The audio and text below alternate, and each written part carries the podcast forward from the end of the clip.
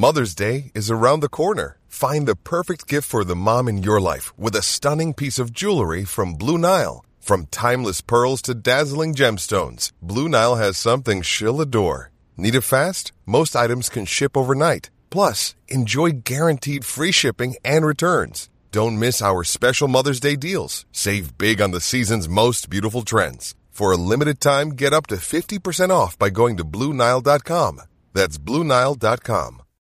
When you need mealtime inspiration, it's worth shopping Kroger, where you'll find over 30,000 mouthwatering choices that excite your inner foodie. And no matter what tasty choice you make, you'll enjoy our everyday low prices, plus extra ways to save, like digital coupons worth over $600 each week. You can also save up to $1 off per gallon at the pump with fuel points. More savings and more inspiring flavors make shopping Kroger worth it every time. Kroger, fresh for everyone. Fuel restrictions apply. Another day is here, and you're ready for it. What to wear? Check. Breakfast, lunch, and dinner? Check. Planning for what's next and how to save for it? That's where Bank of America can help. For your financial to-dos, Bank of America has experts ready to help get you closer to your goals. Get started at one of our local financial centers or 24-7 in our mobile banking app. Find a location near you at bankofamerica.com slash talk to us. What would you like the power to do? Mobile banking requires downloading the app and is only available for select devices. Message and data rates may apply. Bank of America and a member FDIC. Think you know the Brooks Ghost? Think again. Introducing the all new, better than ever Ghost 16. Now with nitrogen infused cushioning for lightweight, supreme softness that feels good every step, every street, every single day. So go ahead, take your daily joyride in the all new nitrogen infused Ghost 16. It'll turn your everyday miles into everyday endorphins. Let's run there. Head to brooksrunning.com to learn more. Welcome to episode 97 of the Talking Friars podcast. Ben Fadden, your host here today. Thank you so much for joining. Don't forget to subscribe on the YouTube channel if you're watching that. Uh, subscribe to us on the podcast, Apple Podcast, Spotify, wherever you get this show. Thank you so much for listening. Thank you so much for watching. Today we're going to be discussing a little bit about Tony Gwynn. Um, obviously, with the lockout, there's not a whole lot going on. If you want to, you can check out my interview that I had with Rob Friedman, the pitching ninja. It was a great discussion regarding some of the Hall of Fame stuff, you know, the problems with the voting and all that, and his reaction to Bonds and Clemens and A-Rod not getting in. Uh, a little bit Jake Peavy in there, not getting any votes. But then we also he also broke down a lot about the Padres pitching staff, their rotation, uh, Yu Darvish, what he's kind of learned talking with you and helping you develop some pitching grips in some of his pitches uh, the difference between Darvish and Scherzer. So there was a lot of cool things, you know, where the Padres rotation ranks in Major League Baseball, uh, at least on paper going into the season, as of you know how it is right now. Uh, so fun interview. You can watch, listen that, listen to that episode 96. This is episode 97 again. Uh, Tony Gwynn, would he have hit 400 in 1994 if the strike had not happened. I think this is a really interesting subject. I did want to credit uh, Daniel Carlin on YouTube, one of the YouTube uh, subscribers, I believe. He had a comment on a previous episode about me doing an episode uh, about if Tony would have gotten to that 400 mark. Uh, and then he supplied me with the remaining schedule. And so if you guys ever have anything you want me to discuss, just let me know and we'll we'll discuss that on the show here. Um, I think before we get into the schedule and the guys that Tony was going to be facing and all that, I think we should just start out with a little bit of an intro and just some add some context to it. Um, Tony, obviously Hall of Famer, best Padre ever. He was hitting 394 in 1994. Uh, that's why the Padres have that brand at Petco Park, 394 Pale Ale or whatever it's called, a beer. That's why they have it in commemoration of uh, Tony Gwynn hitting 394 in 1994. But he, so he, he, that was his average in 94 on August 11th when the season stopped uh, due to the work stoppage. There was no World Series that year. The season stopped and it did not conclude. Uh, one of the greatest mysteries in baseball history for me, uh, and definitely in Padres history, is if Tony would have gotten to that 400 number had the season, you know, finished out. Um, instead, because the season didn't finish out, Ted Williams is the last guy to hit 400 in a season, which he ended up doing in 1941 after a six hit day. Now, nothing against Ted Williams from San Diego, was in the military, played for San Diego for a little bit, went to North Park. Uh, I love Ted Williams, but I think that it's fair to say that he was he wasn't facing the same Hall of Fame type caliber. At least there were some Hall of Famers that he faced, but there weren't as many Hall of Famers that he faced uh, in comparison to Tony. He, you know, Ted didn't have to go up against the Braves rotation of Maddux, Smoltz, and Glavine. You know, he didn't have to go up against those big name guys. I just named a few of those where Tony did, and he had success off of them, by the way. So again, I don't want to discredit Ted, but he did probably uh, face a you know lesser competition on the mound. You know when he was uh, in the batter's box and when he accomplished hitting 400. Still, he's the last guy to do that, um, and he probably will be the last guy to do that unless the game totally changes. Because while there's some guys that hit over 300, you know Adam Frazier was doing that before the trade to the Padres last year, and then he kind of sucked it up after that. The game has totally changed. You know, doesn't seem like front offices value average as much anymore. They value the power, the OPS numbers, the RBIs. You know, that's what they care about, the WAR. And so they want the power. They want guys producing runs, um, producing runs themselves via the home run, like I mentioned. So the game has just changed. So I don't think players are just going to have that goal. Because I think, to be honest, if you're going to hit 400 or be anywhere near it, you have to have the goal to do it, like Tony did in '94. Because if you don't, you're going to get sucked in with all the power stuff, and that's probably your job. That's why you're getting paid that much. So, you know, I just don't see it happening because of how the game has changed. So that's a different discussion. Um, but like, so Ted he was the last one to hit 400, 1941 season. He had a six hit day because I believe they had a double header that day. Um, and I believe he had three hits in both games, something like that. It was a six hit day to finish it off and get to 400. Tony, uh, according to, I believe, the AJ Cassavell article that he wrote regarding this kind of same topic, was uh, I think it was in 2020 or something like that. Yeah, 2020 on MLB.com. You can check that out. Tony believes, Tony said that he believes that he would have hit 400 uh, if the season, you know, finished out, uh, if he had the chance to finish the season. Um, but let's see. This is the part of this episode here. Let's the point of it.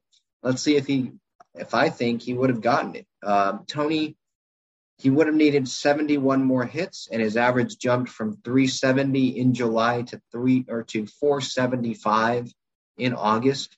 So he was hot. It wasn't like he was declining from a hot start or anything like that, or if it was consistently 350 or something. He was increasing his average. He was getting hot there uh, from 370 in July to 475 in August. That's a big jump to make in a month. Um, you know, in August, he had seven multi hit games out of 10 games played uh, in August before that uh, strike happened. Um, so he was getting hot at the right moment. That same thing with the average thing, and then the multi-hit game streak or the 10 game stretch thing. He was getting hot. So I've, you know, it's it's not like he was declining, and you know, some biased Padre fans are going to say that, you know, he would have still gotten there. No, you don't have to be biased to think that he would have got there because things were trending in the right direction for him. Um, so, you know, despite how hot Tony was, I do want to say that AJ Cassavell in that article I'm mentioning on MLB.com said that there was only an 11% chance of Tony getting to 400. Um, but Tony was not, he's someone that defied odds, right? He, he's not this regular hitter. He was someone that I don't think stats could like predict really, like, because he just transcended all that. You know, there's he worked, he put in the work, he improved. He's one of the greatest hitters of all time. Him and Ted Williams are up there. I know Barry Bonds fans are going to say that, but um, I don't want to get into that whole discussion again, uh, like I did with the Hall of Fame and with Rob Friedman, the pitching ninja, on the last episode. But I wouldn't put Barry in that same conversation. He was he was talented, but Ted and Tony didn't cheat. So, but let's let's keep it on with Tony, uh, someone who played the game the right way. Um, Tony, he wasn't the typical hitter. So I don't know how much I believe that 11% thing, you know, that it would have only been an 11% chance of Tony getting to 400 based on the project projections or whatever AJ Cassavell ran. Um, so I I think that there was a greater chance of him doing it than that 11%. Um, so that those are my thoughts on it, and I think okay, so AJ Cassavell also said I have it in my notes here. Gwynn needed to hit 418 the rest of the way. Uh, but as I mentioned, he was already hitting way over 418 in those uh, 10 games that he played in August before the shutdown happened. Um, so I think it was doable. Like his numbers, like I mentioned, the numbers were increasing.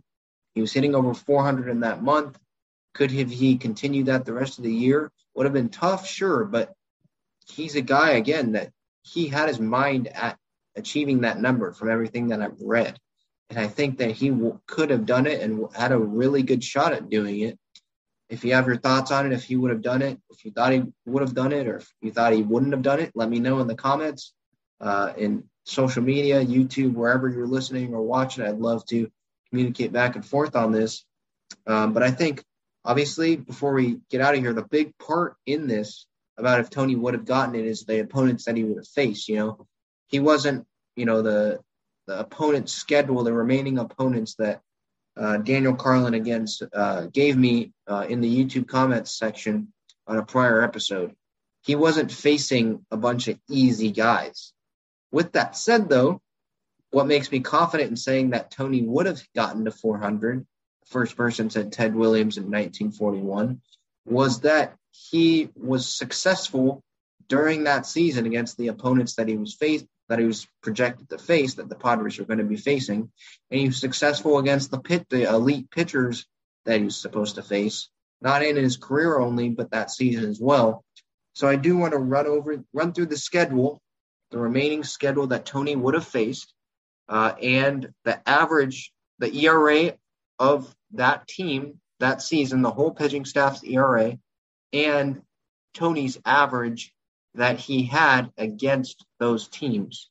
So first off, uh, the Padres, if again, this is if the, the stop did not happen and they would have continued the full season, regular season only, obviously. The Padres would have had three games against the San Francisco Giants, and against the Giants in 1994, Tony or the pitching staff of the Giants had a cumulative 3.99 earned average. So not great, but not bad. But with that said, Tony had a 429 batting average against the Giants. So they had three against San Francisco, three against St. Louis. St. Louis had a 514 earned run average. Tony hit 391 against them in 1994 up to that point. Then they'd had four games against the Atlanta Braves, who had a 3.57 ERA. Again, that was the big three rotation with Smoltz, Glavine, uh, and Maddux. 357 ERA for Atlanta. Uh, but Tony, against those Hall of Famers, still that pitching staff, he hit 273 against them, which is really good considering that you're facing Hall of Famers. Uh, I, I guarantee you that a lot of the good hitters did not succeed that much against the Braves pitchers as much as Tony did. Um, then they would have three against the then Florida Marlins, now Miami Marlins. Then the Florida Marlins, they would have three. Their Marlins had a 4.50 earned run average, and he hit 231 against them. So it's not that's terrible in Tony Gwynn standards, um, but it's still over 200. Uh, they'd have three more against Atlanta, uh, this time at home. Again, a 3.57 ERA Atlanta's pitching staff had. Tony again was hitting 273 against them, uh, leading up to that point in the season. Then the Padres have three more against the Florida Marlins, a 4.50 ERA. The pitching staff had hitting 231, obviously, like I mentioned. Then three against the Pittsburgh Pirates, uh, who had a 4.64 ERA, so not great. And Tony feasted off them in 1994, a 364 batting average. So odds are he would have succeeded there. Odds are he would have succeeded against the Cardinals again. Three more at St. Louis this time. 514, 514 earned run average St. Louis had. Uh, Tony was hitting 391 off of them in 1994. Three more against Pittsburgh, at Pittsburgh, at the Pirates, uh, Pirates, again, the pitching staff 464 ERA. Tony was hitting 364 off of the Pirates pitching staff that year. Then three more at San Francisco at 399 uh, pitching staff earned run average for San Francisco. Tony was hitting 429 off of the Giants pitching staff that year. Then they go home, back home, three against the Cubs. Again, this is all what their schedule would have been if the season would have continued in 1994. Three at home against the Cubs. Cubs had a 4.47 earned run average. Tony was hitting 324 against them. Again, over 300. Uh, they'd have three against Houston, the Astros, 397 earned run average was Houston's pitching staff. Tony was hitting 417 against the Houston Astros. So not not even against Houston was it over 300. It was it was over 400. Um, so he, he he was feasting off of a lot of these guys. Uh, then they'd have three at home against the Dodgers, who had a pitching staff ERA that year of 4.17. Uh, let's see. Tony was hitting 514 against the Dodgers that year. 514. You know how ridiculous that is? So, I mean, that's back to back to back to back opponents where he was hitting at least 324 against there in that stretch of games that they would have had in those series. Then, after the Dodgers series, they have three at Cincinnati, who had a pitching staff ERA of 398 and Tony was hitting 333 off of them. So a third of the time he was getting a hit. And then they'd finish off the season with three at Colorado. Uh, with and Colorado had a 5.15 ERA uh, as a pitching staff.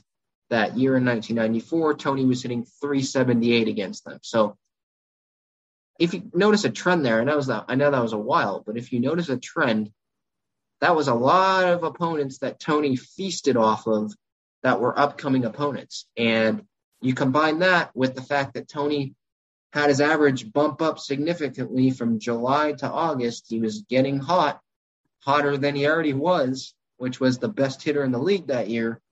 Um, odds are, I think he would have gotten to four, that 400 number.